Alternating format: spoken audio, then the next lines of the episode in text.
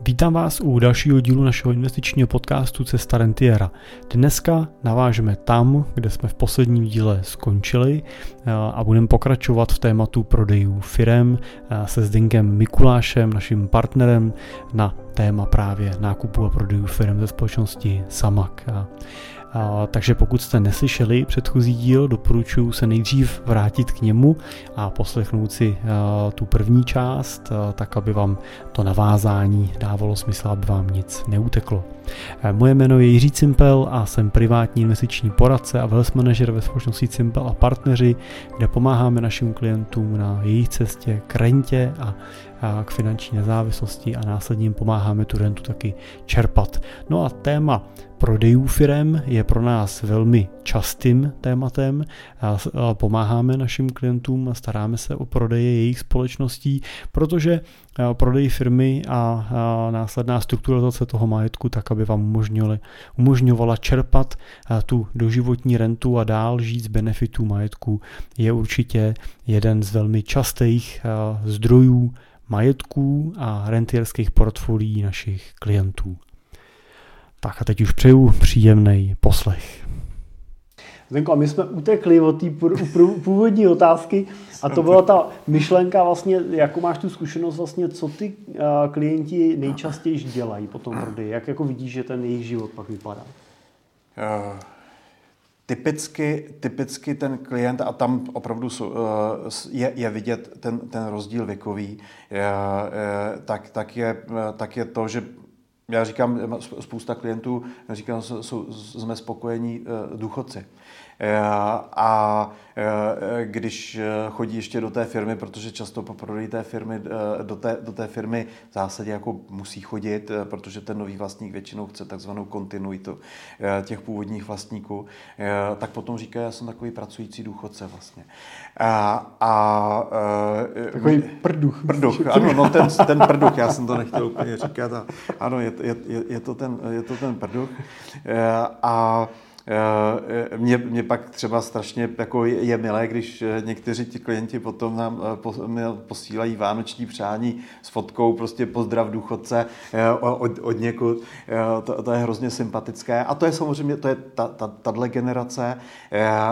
Tato generace potom se pak taky dívá úplně jinak na, na, na to, co vlastně s těmi prostředky. Jo. Samozřejmě konzervativní. A většinou jako tím, tím, že vlastně já říkáme, že, jak jsem říkal, prostě potře- ten klient musí být trochu sofistikovaný vůbec, aby ho napadlo jít za tebou, aby ho napadlo jít za náma.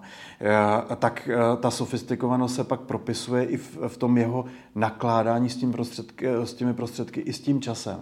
Takže já třeba, já osobně jsem nezažil situace, kdybych měl pocit, že ten klient eh, dostal nějaké peníze a pak je utratil někde v kasínu, že, že prohýřil za rok, ty peníze neměl. Takže ty, ty, tyhle příběhy mm, mm, ne, jsem, jsem skutečně za 20 let praxe nezažil. A, a pak ta, ta kategorie těch mladších, tam je skutečně krásně vidět to, jak se relativně rychle umí překliknout do toho, do toho nového života. A asi to nejtypičtější skutečně je, je, já chci cestovat, já chci mít mnohem víc volného času, ale současně jako mám chuť si s něčím tak trochu hrát. A nejtypičtější, nejtypičtěji to jsou skutečně ty nemovitosti.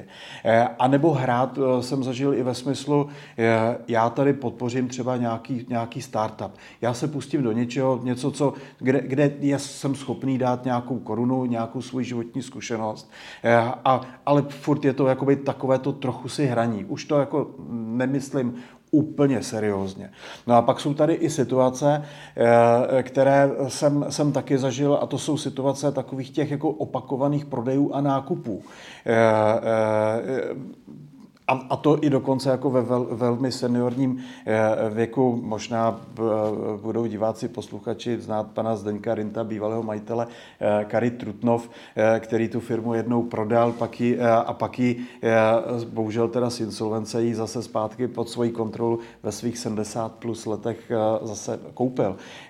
Což je taky často, a to je ta další emoce, která v těch A teď věcech... se tam a pak ji zase prodal? Uh, ne, teď, teď se bavíme o tom posledním případu, kdy, pro, kdy po, dali dohromady. Po reorganizaci, jo, jo, vlastně z reorganizace jí, jí zpátky zase vede. A, Já jsem se tam ještě nějaký předchozí teda příběh, ten ne, poslední ne, jsem ne, sledoval teda a, s napětím. Ale, ale jako t, t, takhle, řekl bych spíš, tyhle situace jsou raritní, ale vlastně co to říká? To, to říká to, tu obrovskou emoční spjatost s tou firmou. Já jsem v té firmě pracoval a v tomhle případě si myslím, že to bylo snad dokonce 50 let. A, a, a já prostě mám emoci k, k té firmě. Já ji nenechám, nenechám padnout. Mě volají ty zaměstnanci. Vraťte se, vraťte se, pojďte nám pomoct. Někdy to samozřejmě není úplně dobře. Já, já vždycky spíš radím já, jednu z věcí, kterou zkuste udělat, tak zkuste udělat to, to mentální oproštění se od té firmy. To už není vaše firma, nestarejte se o to. Budete se, budete se možná muset třeba i trápit. Zažil jsem situace, kdy, eh, kdy, eh, kdy ten, ten prodávající skutečně poté, co to prodal, tak tam ještě z nějaké části byl, ale už neměl žádné kompetence, eh, byl nešťastný z toho, jak se to vede. A i třeba, i když čekal ještě na nějaký doplatek kupní ceny, tak radši z toho utekl. Říká, já se na to nemůžu dívat. Zase a je, je, to, je, je to o tom, o tom nastavení toho partnera. Já znám prostě fantastický příběh eh, prodeje firmy v zásadě manažerovi, eh, kdy ten, eh, kdy ten manažer je o generaci mladší než ten prodávající. V zásadě jsou jak otec a syn. Otec už dávno prodal, nepatří mu tam vůbec nic. Do té firmy do dneška chodí, mentoruje to, toho, toho syna, který nemá s ním rodině vůbec nic společného. A v zásadě ten majitel, ten bývalý majitel do dneška říká, my jsme udělali, my jsme dosáhli zisku. To je, to, to je podle mě jako prototyp úplně jako fantastického prodeje, eh, který dopadl krásně, funguje krásně a funguje krásně i potom nadále. To, to se samozřejmě nestává vždycky. Je, je to zase takový ten modelový případ. Je, za mě podle mě strašně důležité spíš jako opravdu se mentálně od toho prostit. A jedna z taky z otázek eh, mojich na začátku bývá eh, potom prodej, jako hodláte tady bydlet, jako často pokud je to zrovna na té, na té vsi, je, je tam fabrikát, eh, teď ten, ten dům můj je tady hned vedle a já vlastně furt jako kolem té fabriky jezdím, tak říkám, tak i tohle hraje nějakou roli v tom prodejním procesu.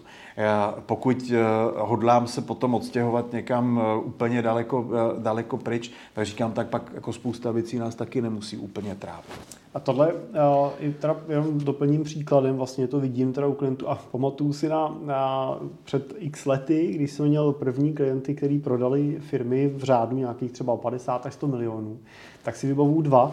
Jeden z nich prodal přesně, jak si říkal, na malém městě. A jeho prioritou bylo, že chce tu firmu vlastně jako prodat tak, aby mohl dál vlastně chodit, on doslova cituju, aby mohl chodit na ten fotbal prostě u nich, u nich za barák mohl si tam dát s chlapama klobásu a oni si na ní neukazovali prstem. Takže on i velmi jako opatrně hmm. potom jako uvažoval nad tím, jak ten majetek jako pře, přeměnit do toho života, aby úplně vlastně hmm. ty vztahy kolem hmm. sebe ne, nezbořil, že? aby najednou si nekoupil prostě Porsche, aby hmm. najednou teda k, baze, k baráku nepřistavil 20 metrový hmm. vyhřívaný bazén s protiproudem a hmm. výřivkou a spá a tak dál. Takže byl hodně opatrný v tom a vlastně víceméně z velké části zůstal žít jako v podobné rovině, jak žil do té doby, do té doby on žil v podstatě jako klasický zaměstnanec ze mzdy a z toho platu, který měl jako manažerský. A druhý příklad byl pro mě překvapující, protože další náš klient společný vlastně prodal, prodal firmu a bylo to, za, bylo to za sumu v řádu 100 milionů a když já jsem se s ním pak bavil, já jsem, no a kam pojedete v létě na dovolenou?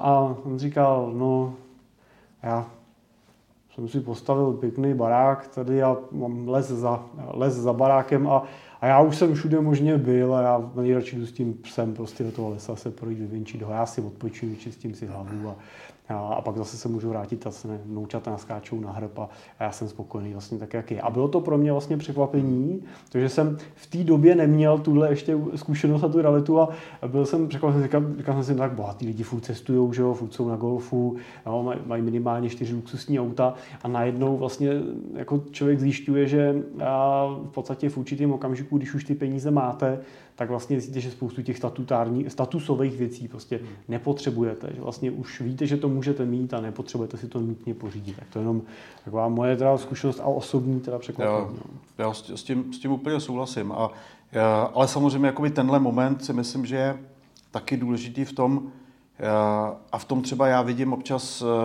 ty, ty, ty, ty podnikatelské příběhy, které jako už pak jakoby začnou ztrácet i v tom podnikání jako tu mírnou racionalitu v tom, že mm, ten podnikatel říká, tak ale nám se daří, jako fungujeme, jako na rohlíky máme. A, a tam si myslím, že se, to je, to je, jako, to je podle mě straš, jako, chtěl jsem říct strašně, jako asi ne strašně, ale zase jako nebezpečný moment, jo, jako vlastně dopustit si takovouhle úvahu o tom, o tom, o tom majetku, a to nemusí být jenom ta firma, to je jakýkoliv majetek. Já, já vždycky říkám, my bychom vlastně měli pracovat s takovým tím jako principem toho knížecího majetku. To znamená, ten majetek by se neměl hýřit, ten majetek by se měl udržovat. Ten majetek jako ideálně by, by měl, by, by, rozhodně by se neměl zmenšovat eh, a měl by, měl by zůstávat stejný. Když bude jako malinko růst, eh, tak je to jenom dobře. Eh, a já bych neměl dopustit to, to aby prostě se, se mi skutečně rozpadal.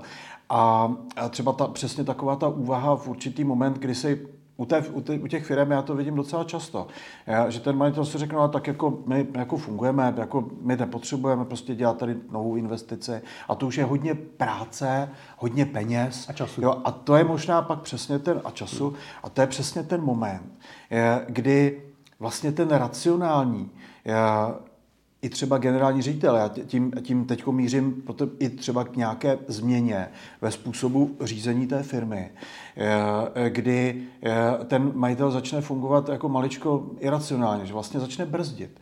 Eh, ale brzdit, ono mu to furt stačí, ono mu to furt jako něco vynáší, ono to furt nějak jako funguje ale eh, může dojít třeba nějaká jako nepříjemná situace a může to, tady tohle to může položit, ale hlavně potom eh, ta, ta, ta ztracená racionalita vlastně způsobí to, že už jako se nesnažím eh, zvyšovat hodnotu a udržovat tu hodnotu, ale pravděpodobně spíš už budu tu, tu hodnotu, eh, z té hodnoty budu trošku ubírat.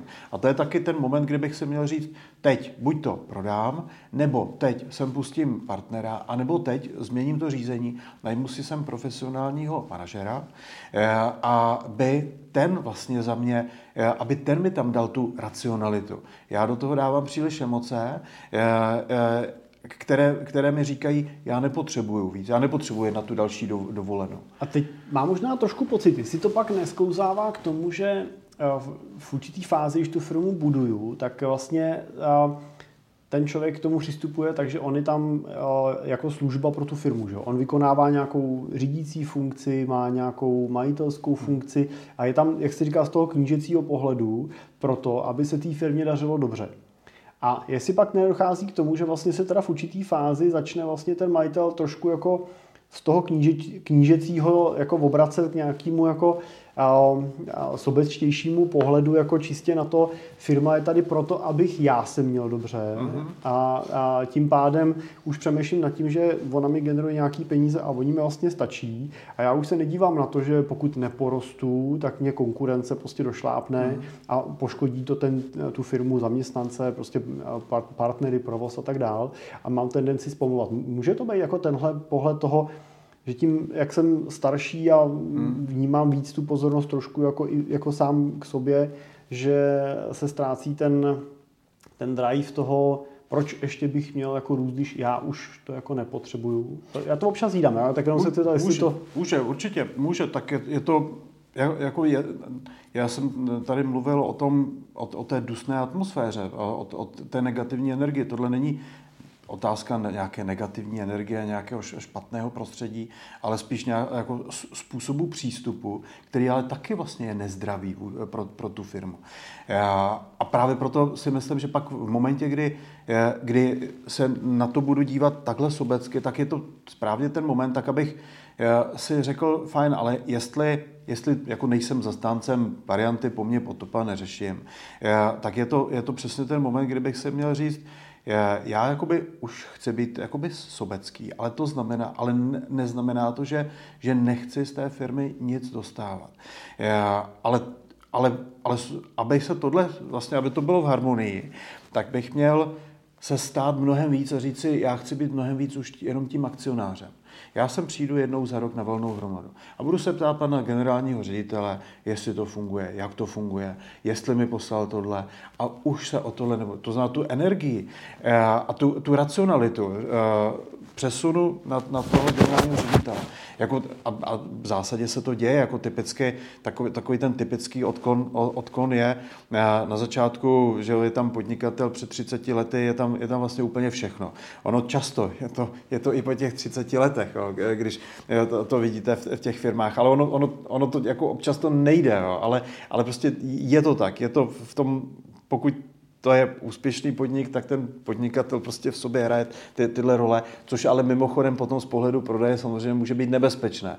E, ta firma eh, je, je jedna vlastně ze základních, jedno ze základních pravidel pro to, aby ta firma byla prodatelná, je to, že ta firma nesmí být závislá na tom majiteli. E, a to je, to je často potom ten nejdéle trvající proces. E, vlastně takzvaně odosobnit tu firmu od toho majitele. A, a jednou z těch metod je skutečně to, že já tady mám profesionální management, mám tady ten tým, který na mě není závislý. Ano, já jsem třeba ten, já, já mám na starosti klíčové zákazníky. Fajn, to, ale to, to je jako ve, ve v normálních firmách, je to prostě pozice. Tak eh, já být kupující, tak řeknu, dobře, tak pane majiteli, tak eh, vy sice chcete prodat všech 100%, ale já bych vás tady ještě dva roky zaměstnával na pozici eh, manažera pro klíčové zákazníky. Eh, máme vyřešeno. Vyřešen vlastně možná třeba jako těžko řešitelný problém. Eh, takže si myslím, že to, tohle odrušení a vlastně uvědomění si těch svých pozic. Oni jsou, jsou na to se malují takové kruhy, jo, že jsou to vlastně takové kruhy, že jedna je rodina, druhé je vlastnictví a třetí je ten podnik a management. A oni se vám samozřejmě v těch rodinných firmách se vám jakoby hodně prolínají ty kruhy. Eh, a vy si musíte říct, jakoby, kterou tu roli a kdo třeba i z té rodiny, kde v tom kruhu je, protože prostě může být jenom členem rodiny, který nemá nic společného ani s vlastnictvím, ale ani s tím podnikem. Eh, a, a, a nebo se, se propojíte přesně v těch průnicích eh, těch všech tří kruhů a pak to znamená, jsem součástí rodiny, jsem součástí podniku a součástí managementu a současně jsem ještě vlastník. To, se, to, to ve standardních velkých korporacích neexistuje. Tam jsou ty, ty kruhy jsou prostě úplně odrušené. V tomto právě ty, ten, jako ten model těch rodinných podniků eh, funguje, eh, funguje tady v těch kruzích. Dobře. Uh...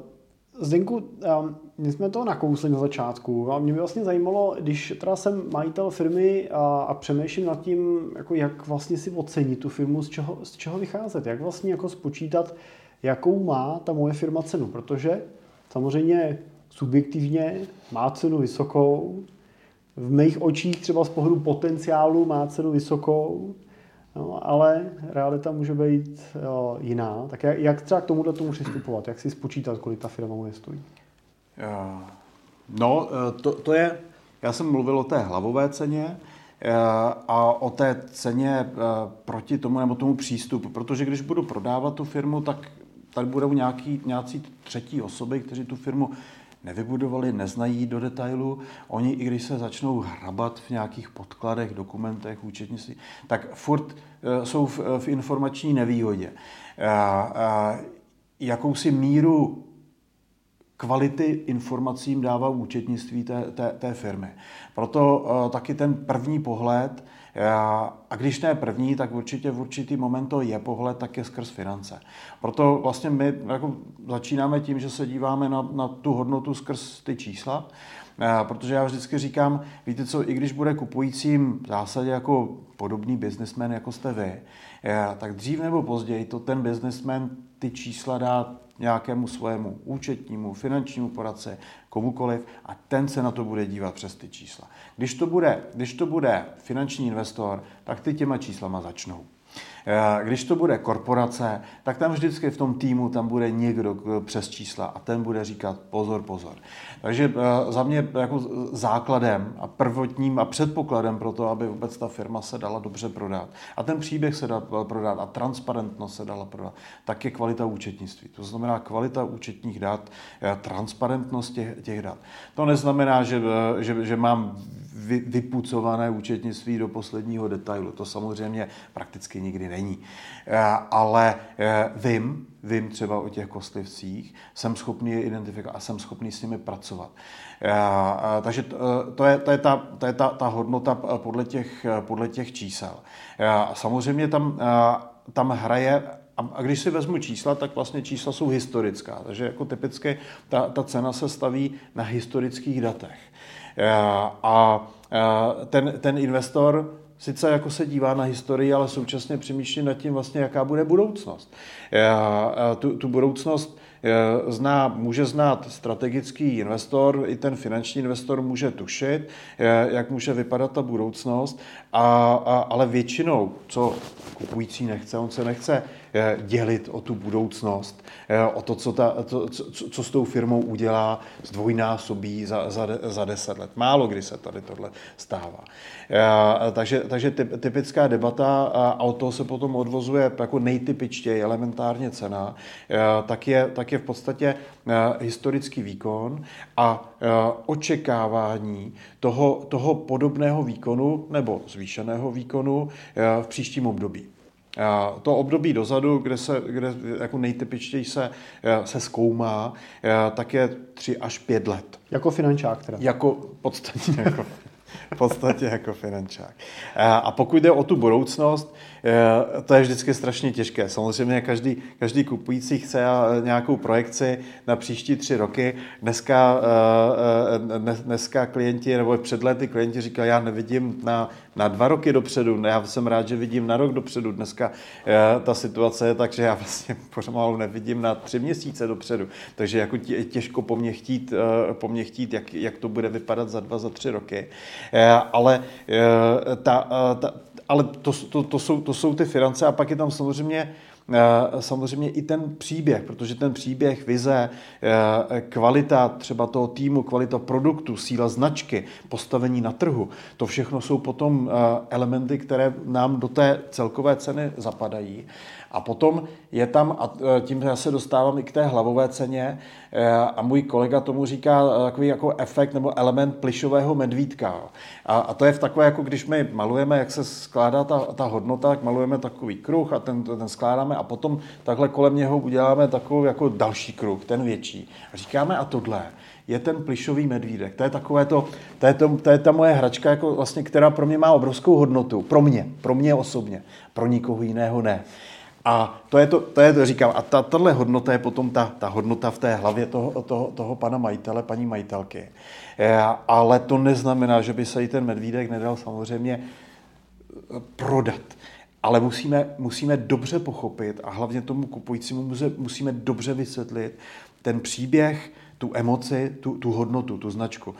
Samozřejmě dneska v tom, eh, v to, především v tom digitálním světě eh, jsou někdy jako naprosto nelogicky stanovené, stanovené hodnoty, stanovené valuace, prodané, eh, prodané ceny nebo, nebo prodané, pro, pro, prodané, ano, prodané ceny, kdy se kdy je, to výsledkem, jako většinou tam nějaká valuace, nějaké rácio tam je, eh, ale někdy je prostě postavené skutečně jako na velmi eh, eh, plovoucích očekáváních, budoucnosti. Mně trochu přijde třeba u těch, zrovna tady v tom IT segmentu, jakoby, že často se jedná vlastně primárně o nákup týmu. Jo? Jakože, že vlastně v době hladu po komu, komu, komukoliv vlastně, kdo dělá něco jako v IT, že prostě mi přijde, že kupují personál, jo? nebo je to jako cestná úvaha, nebo... Může být, jako eh, pokud je to vložně třeba jako nějaký software development firma, eh, tak může být otázka, jakou, má hodnotu, jestli má hodnotu 5, 10, 15. Jako nakonec, jako ten, ten, ten elementární pohled toho kupujícího, zvlášť u toho eh, finančního investora, je ten, že on se dívá na to, eh, volné hotovostní toky, které mi generuje ta firma, tak mi mají v nějaké době zaplatit tu moji investici. A vlastně na tom je postavena právě ta, ta, ta valuace, ty, tak, ty známé násobky provozního zisku nebo EBITDA. A ty mi říkají, za jakou dobu se mi, se, se mi uhradí vlastně zdrojů, které generuje ta firma.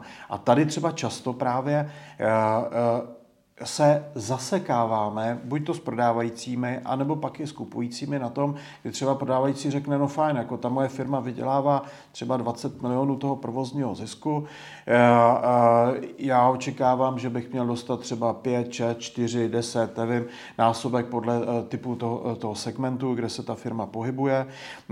A, a pan majitel řekne, no jo, a co ty moje domy, které já jsem tady pořídil, které mám v majetku, které stojí 50 milionů korun tak to by mělo být 100 plus 50, ne?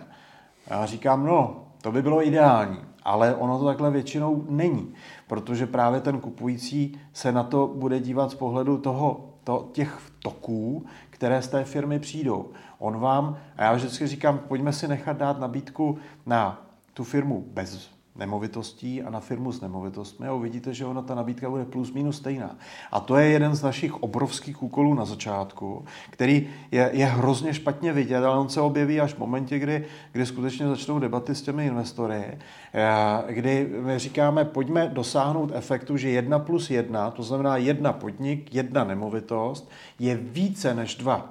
Protože když to mám v jednom balíku, tak většinou ten efekt je, eh, že 1 plus 1 rovná se 1,5, 1,3, 1,7, rozhodně ne 2.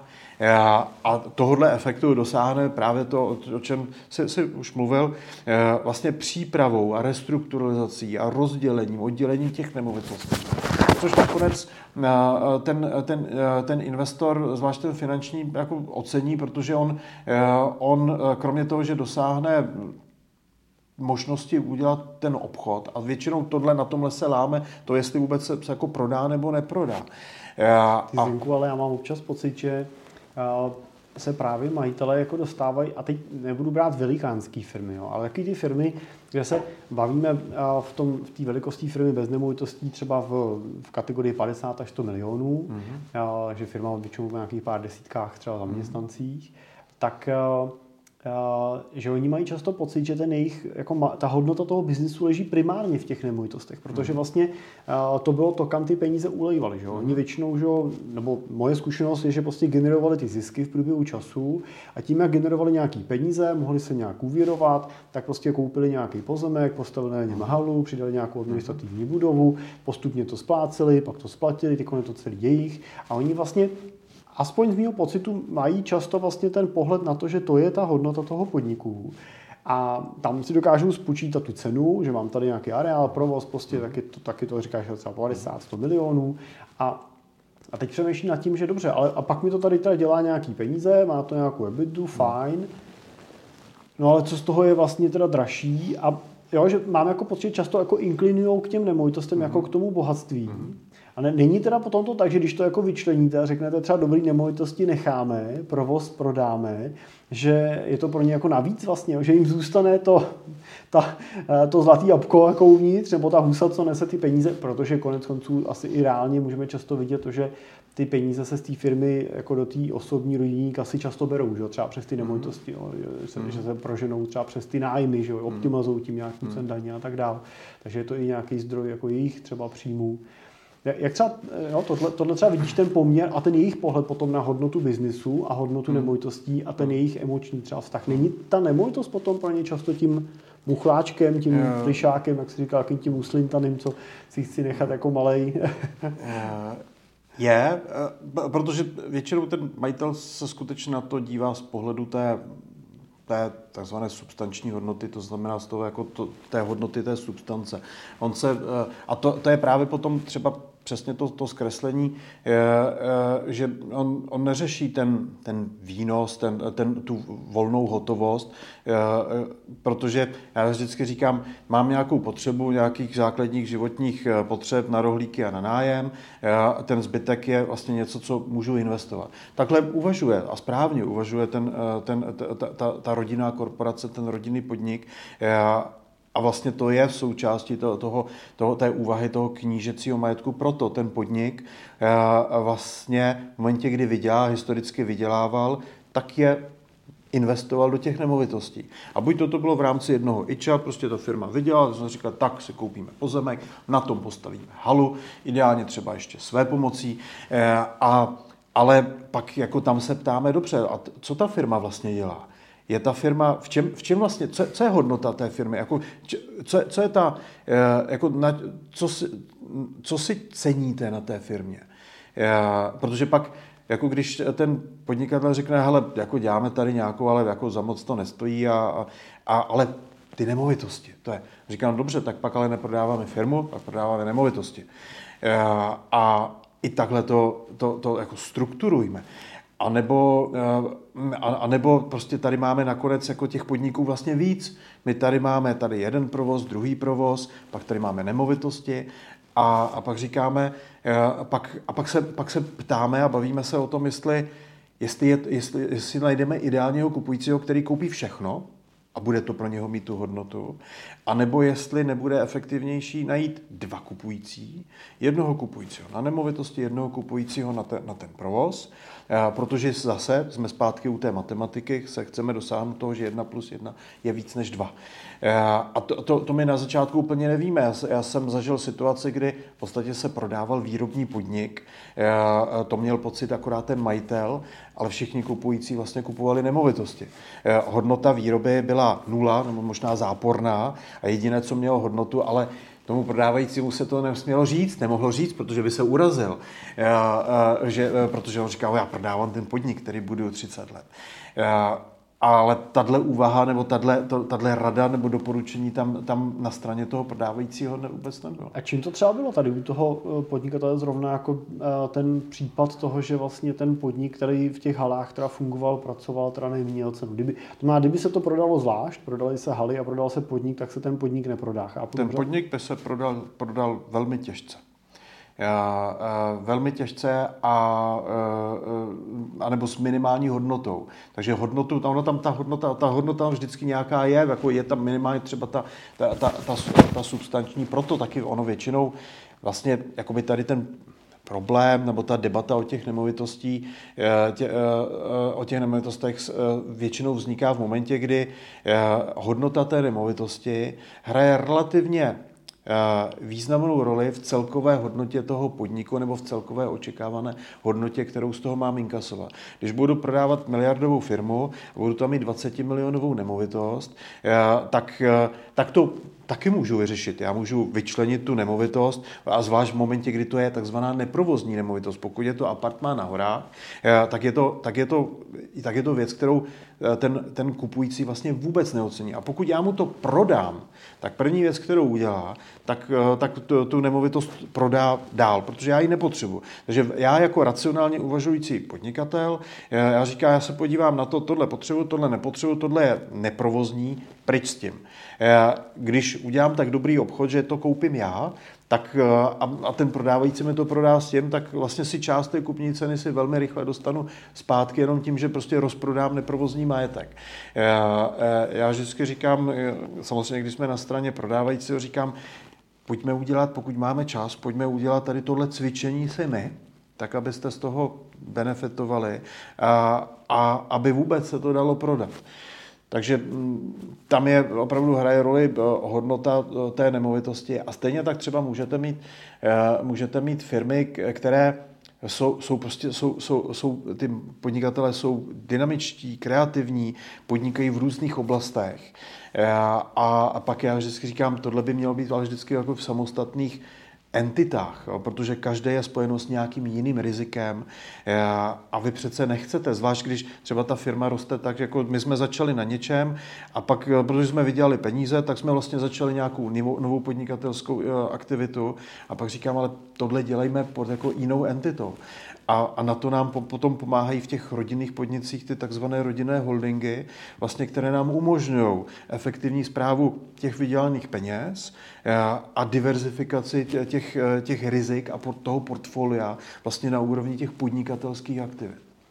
No a kdybych se vrátil zpátky ještě k té ceně, teda, jo? když budu brát teda situaci, že jsem si rozdělil majetek, mám vyčleněný nemovitosti samostatně teda od hmm. provozu firmy, já rád bych prodal ten provoz, nebo minimálně ocenil třeba tu hodnotu toho provozu, abych měl představu, tak eh, jak budu pracovat? Ty jsi mluvil o EBITDA, můžeš říct, co to je ta EBITDA, jenom ten je třeba úplně každý musí mít jako realitu, co to je jo, jo. EBITDA a jak teda na základě té EBITDA třeba oceňovat a jak zpátky se dívat hmm. na ten zisk.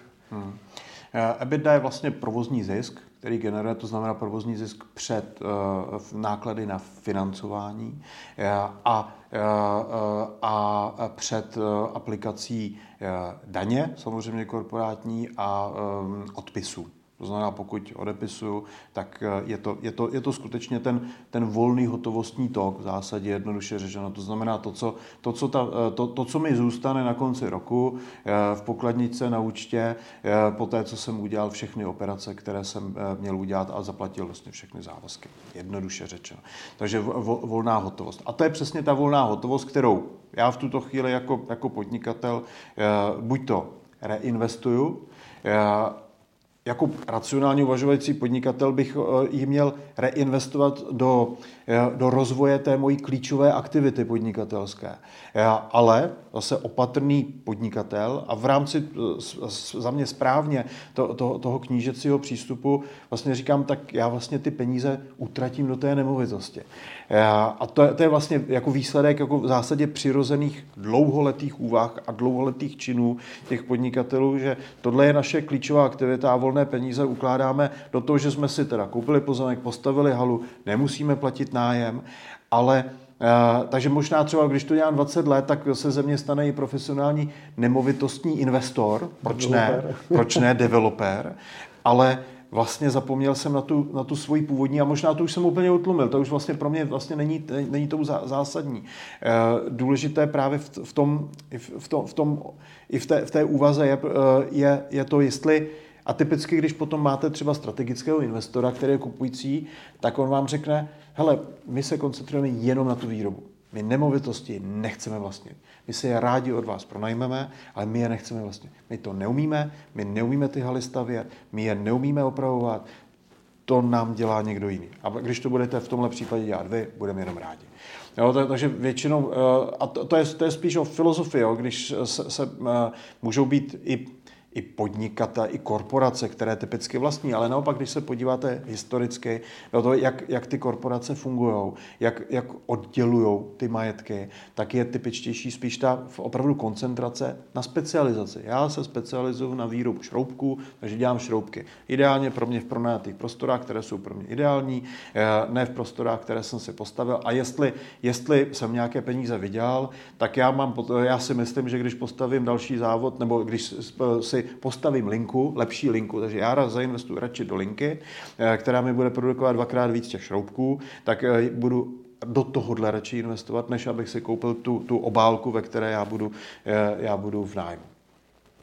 No a pak teda, ne. když spočítáme tu EBITDA, víme teda ten provozní zisk, je to teda provozní tak. zisk bez tak. ceny nemovitostí, teda, v něm teda je započítaný nájem, teda, který si ta firma do těch nemovitostí že ho platí. Ano. Tak jak, jak s tou EBITDA teda naložíš? Teda vím, jaký ten zisk, já no. mám nějakou výrobu prostě třeba. Potom eh, pak, eh, pak většinou, eh, pak, pak, se, pak se díváme, já to říkám, do křišťálové koule a díváme se na, na ideálně na srovnatelné firmy na trhu, což je jako sice jednoduše a hezky řečeno, ale v zásadě jako téměř nemožně v reálu e, realizovatelného, protože vy nenajdete samozřejmě stejně srovnatelnou firmu.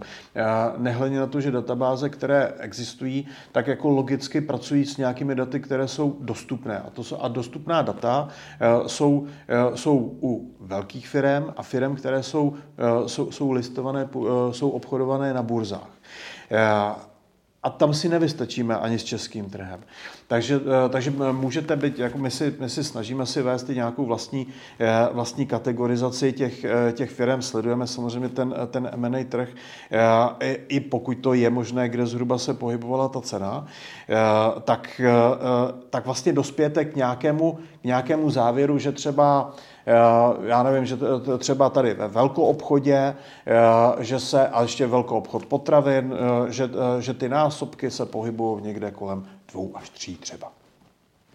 Takže si přidáte ten, tu, tu EBIDu, k tomu teda dáte krát 2 až 3 a, a teď k tomu případně přidáváte třeba hodnotu toho neprovozního majetku. Je tam ten apartmán třeba, který nepotřebujeme. Tak, eh, tak to, by, to by byla třeba ta připočítávaná hodnota. A, a pak, se dělá, pak se dělá takzvaný eh, čistý dluh, se tomu říká, že se připočítává, což v podstatě eh, je, je hotovost, nebo hotovostní zdroje, ale jednoduše řečeno hotovost minus finanční závazky, to znamená minus dluh finanční a tím se doberu k, jako velmi elementárně se do, doberu k nějaké ceně. Tady se někde potom začne vlastně jako konstruovat ta cena, ať už na straně toho prodávajícího nebo kupujícího. Každý k tomu může mít jiné přístupy. Tohle je takový ten nejjednodušší.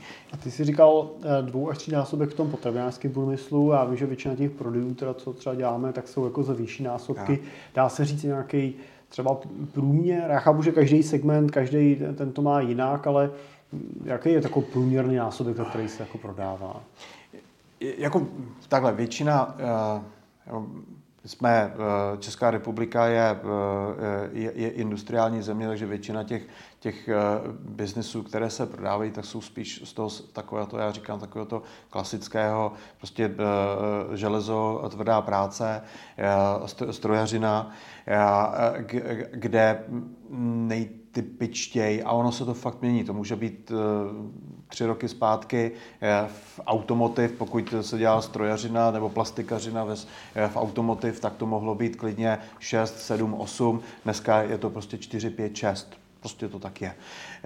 A, a takže víme, že prostě to, to lepší období pro prodej rozhodně bylo. Teď to období není. Z pohledu té ekonomiky. To neznamená, že nenajdete jednoho konkrétního, anebo že nemáte, je to na průměru. My můžeme mít unikátní, unikátní příběh, unikátní produkt, unikátní službu, která nás vystřelí mimo tady tyhle průměrné hodnoty.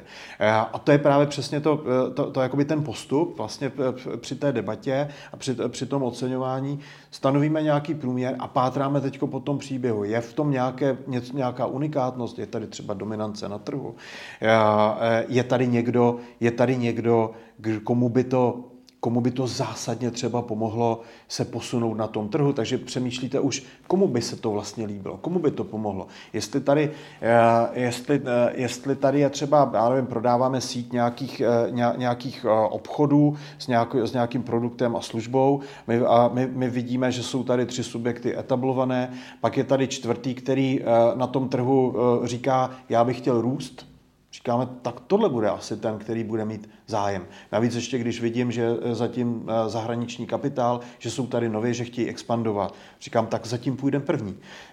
Protože ten nám může být ochotný vlastně za, ten, za tu pozici na tom trhu zaplatit toho plišového medvídka. To bude jeho plišový medvídek. To nebude ten náš, on nezaplatí ten náš, ale on zaplatí vlastně ten svůj. Jo, tak, takže v, to, v tomto je to, je to prostě opravdu takový, cizelační proces a, a je potřeba nejenom se dívat na tu firmu, a dívat se, jako i kdo bude ten, ten ideální kupující.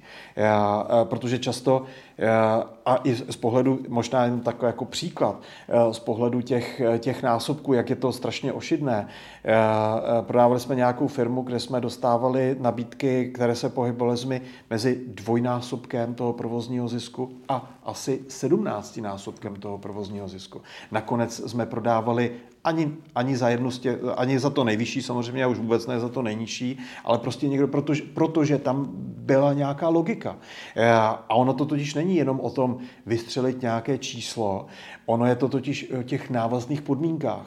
Eh, ono je to často i o taktice. Já jsem se setkal eh, v zásadě jako s, s, s predátorskýma taktikama kupující, že vystřelíte obrovské číslo, nabalobutíte toho prodávajícího, ten je nadržený na, na, na, na to číslo, pak najednou tam začne nějaká prověrka a teď a ten prodávající začne se tak kroutit, říká, no jako víte, já, jako, a teď, najednou to číslo se začíná snižovat, teď ten čas ubíhá, teď ještě ideálně, když tomu prodávajícímu už jako nezbývá moc času, tak najednou, a teď, teď najednou přijde nějaký průšvih, a hele, ten podnik tenhle rok, jo, a najednou, a najednou jste prostě po sedmi, osmi měsících uh, jste v situaci, kdy ten prodávající najednou, na začátku byla obrovská částka, teď jsme tady někde dole a jako mám, nemám,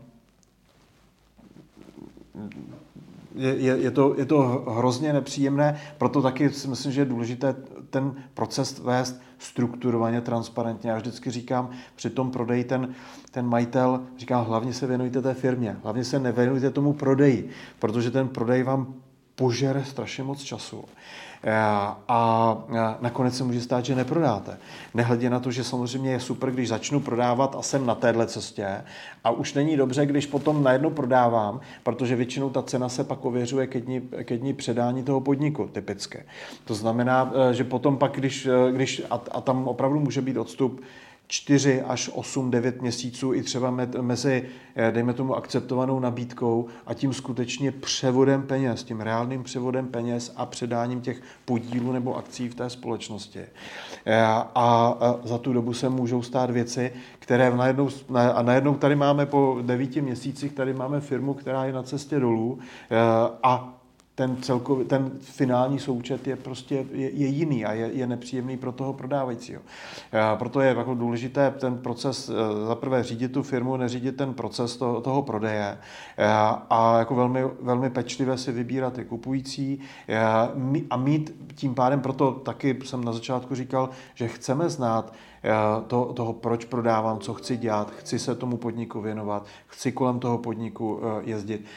Bavíme se o tom, kdo vlastně, koho já vnímám jako toho nejlepšího, eh, nejlepšího kupujícího, protože většinou, většinou ty, ti prodávající mají třeba takový ten sen. Jsem před léty letoucí nějakou, nějakého klienta firmu eh, a říkal, já si myslím, že prostě ideálním kupujícím pro mě je Google. To bylo v roce asi 2002 nebo 2003. A, a se do toho Google tenkrát jako jeli. Jo. A on, on ten Google tenkrát už chtěl přijít eh, do, do České republiky, takže uh, proto, jakoby, ale, ale ty, takže ty, ty, ty klienti a ty prodávající mají ten sen. Já, tohle by byla prostě ideální nevěsta, ideální ženich. A, a... Tak už řekni, že to byl seznam Lukašovič. Ne, ne, ne, ne, to, to, to, to, to, to, to, ne, ale to bylo tak někde kolem.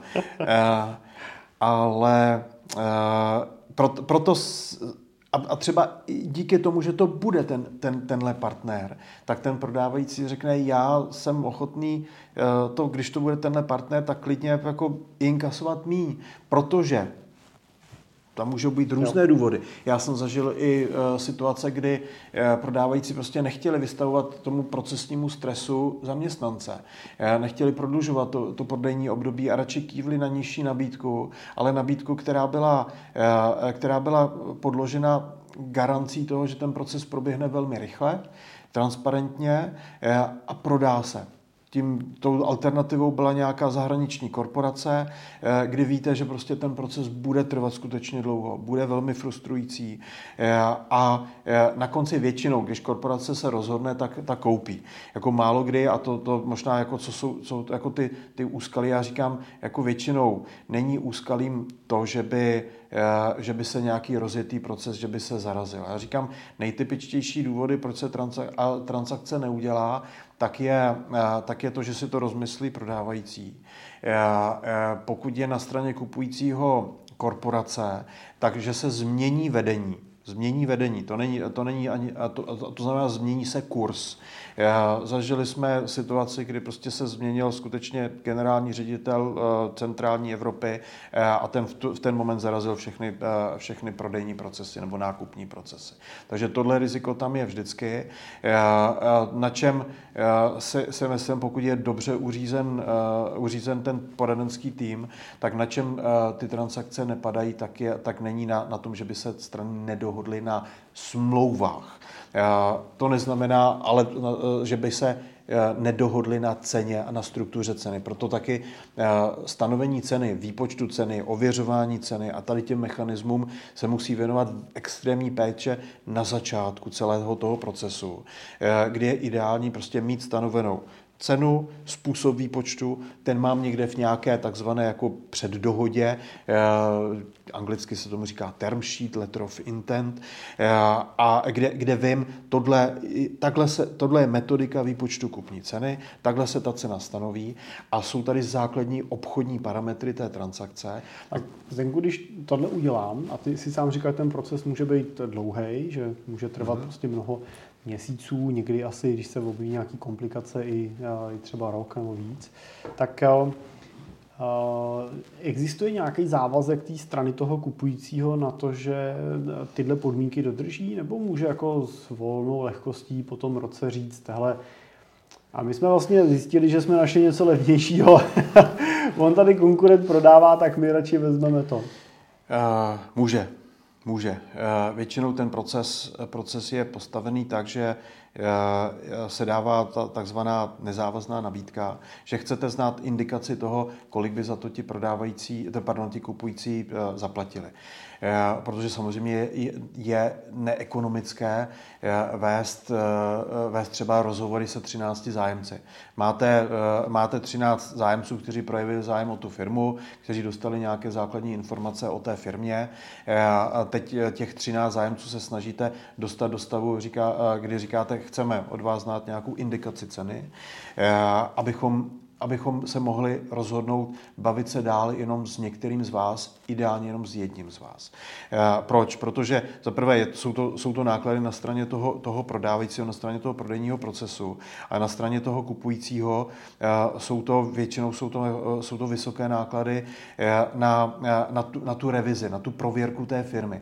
A tam v zásadě skoro jedno, jak je ta firma velká. Samozřejmě třeba výhodu mají relativně malé firmy, kde zájemcem je, je, je kupující, je, je, je podnikatel v zásadě jakoby stejné velikosti, stejné kategorie, rodinná, rodinná firma nebo, nebo vlastník, který zná tu firmu, který tam možná může přijet jenom on sám, podívat se na ty dokumenty, říct, beru, eh, eh, Většinou to ale takhle není.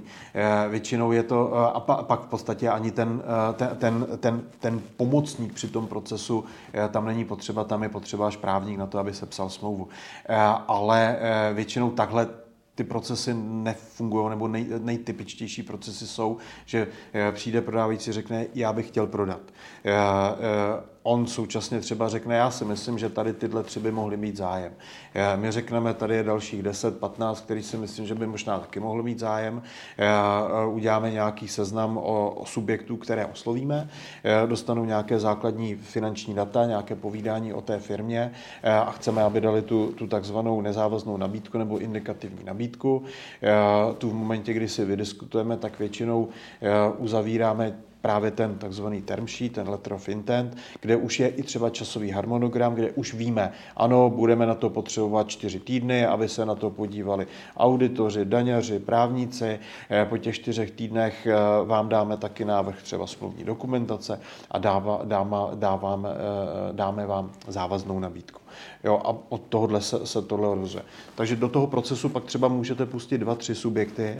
Eh, často ten kupující, protože mu vznikají skutečně vysoké náklady na, na ty prověrky, eh, tak chce takzvanou exkluzivitu. To znamená, že chce, aby příští dva měsíce, eh, abychom jednali jenom, jenom s ním, právě proto, že mu vznikají nějaké náklady. Ani jedna ze stran, ani jedna ze stran není zavázaná k tomu do toho jít až do momentu toho podpisu možná s jednou, s jednou výhradou. V českém právu od roku 2014 eh, existuje eh, institut tzv. předsmluvní odpovědnosti, což eh, v určitý moment by takovéto jako malicherné odmítnutí, já to nepodepíšu, eh, by mohlo znamenat, že, eh, že přijde faktura eh, toho kupujícího na všechny ty poradce a na celý ten proces právě z titulu tady toho nároku na náhradu té, té předsmluvní odpovědnosti. Neděje se to moc, eh, ale je to, je to takové to, eh, říká, říkám, eh, vymluvit se na to, že mi, že mi ráno božstvo řeklo, že nemám, že nemám podepisovat, není, není radno. A jak často, tak, nebo jak dlouho takový proces teda nákupu, řekněme, v nějakém průměru trvá? Chápu, že ten rozptyl může být obrovský, hmm. jaká je ta průměrná doba? Než já, se, já, já většinou říkám, že pokud ta firma je dobře připravena papírově, to znamená především teda z pohledu účetnictví, eh, takže eh, mezi nějakými 6 až 12 měsíci, možná 9 až, až 15 měsíci je takový eh, ideální čas, protože jsou, jsou tam skutečně milníky těch příprav. A pak ta poslední fáze, eh, takové to vyjednávání, prověrky, tak jsou třeba 3-4 měsíce. No a samozřejmě jako vám tam hrajou jako zase roli eh, eh, v tomto, jestli jsou prázdniny, jestli jsou Vánoce, takže je dobré i celý ten proces dobře načasovat, protože vám tam padají různé momenty.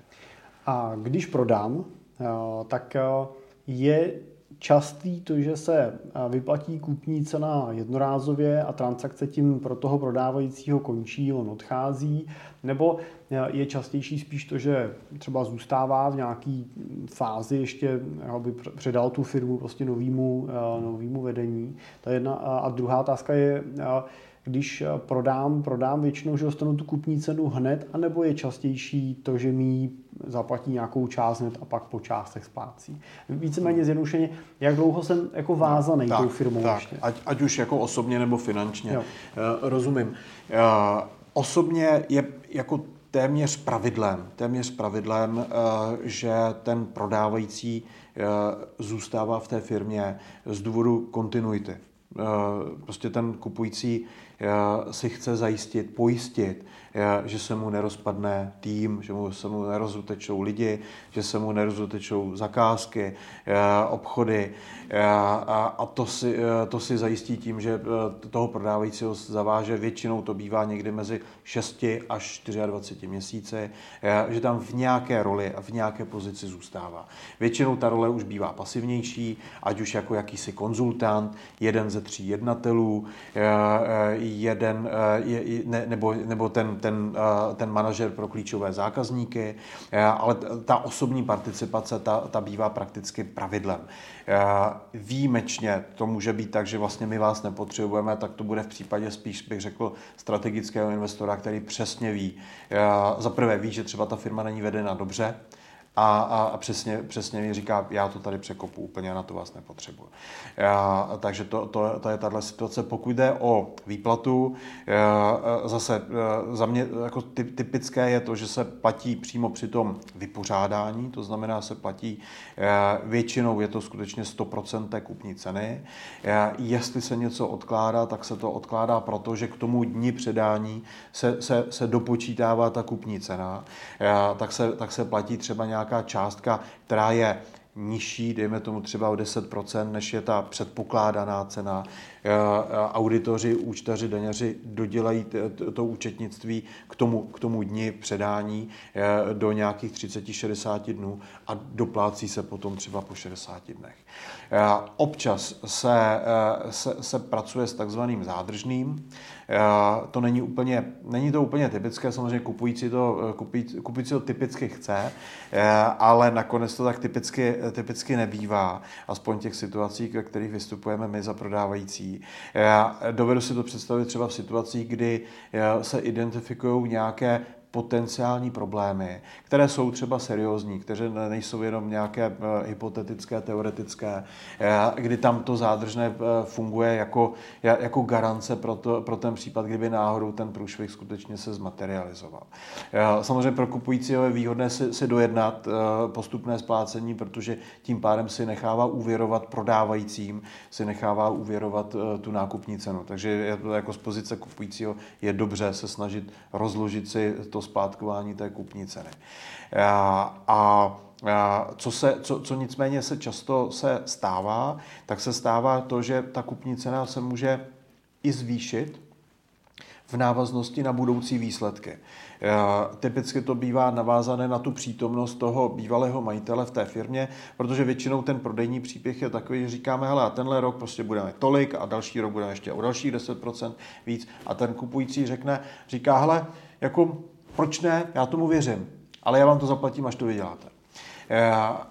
takže se vlastně udělá doplatek eh, té, té kupní ceny v návaznosti na ty, na ty budoucí výsledky. Ty většinou bývají na, na dva, maximálně tři roky dopředu.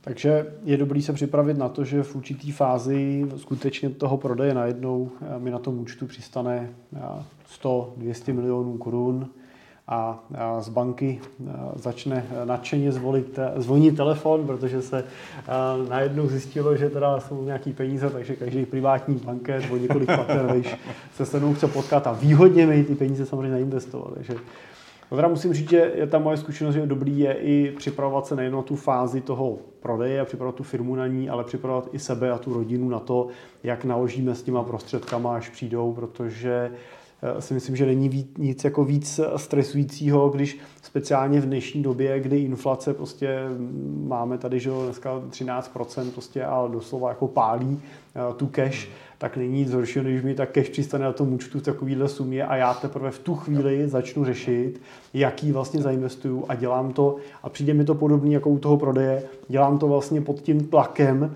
že se musím rychle rozhodnout a rychle to nikam udat, protože jinak každý měsíc, každý den se koukám, jak z těch 100 milionů mi ubejvá. Ono 13% ze 100 milionů je 13 milionů korun, jo, tak to už je významný pokles hmm. té kupní síly, kterou samozřejmě hmm. nikdo z těch prodávajících samozřejmě vidět a zažít nechce. Tak jenom tak jako nedělat pod tlakem ty rozhodnutí na té bázi toho prodeje, tak nedělat ani potom pod tlakem ty rozhodnutí na té bázi toho, co s těma penězma o tom prodeji a v klidu tohle vlastně párovat vlastně dohromady v průběhu toho celého procesu. Krom toho, to je vlastně důvod, proč nám ta spolupráce konec konců to krásně klape, že ono je to prostě, jde to ruku v ruce a pokud je ten prostor k tomu, a ty, ty činnosti toho, a toho poradce, který realizuje ten prodej spolu prostě s tou firmou, která pak realizuje ten wealth management vlastně synchronizovat dohromady, tak je ta úspora časová a hlavně emoční v průběhu toho času teda zásadní.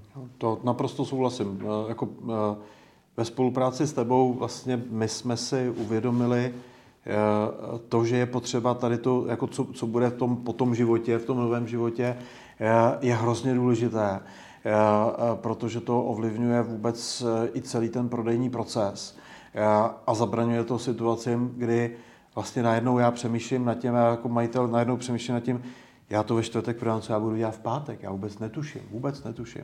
A skutečně stalo se mi, stalo, stalo se mi eh, před nějakou dobou, eh, kdy prodávající odjel na dovolenou, odpočinul si, přemýšlel, vrátil se z dovolené, zavolal si mě a, a, a říká, zastavte to. Já jsem přemýšlel nad tím, že vlastně já nevím, co budu dělat s těma penězma, nevím, co budu dělat já. Já radši budu prostě na těch penězích sedět v té firmě a budu do té firmy chodit. Tak jo, Zinku, moc děkuju. Bylo to eh, pro mě samotného zajímavé povídání.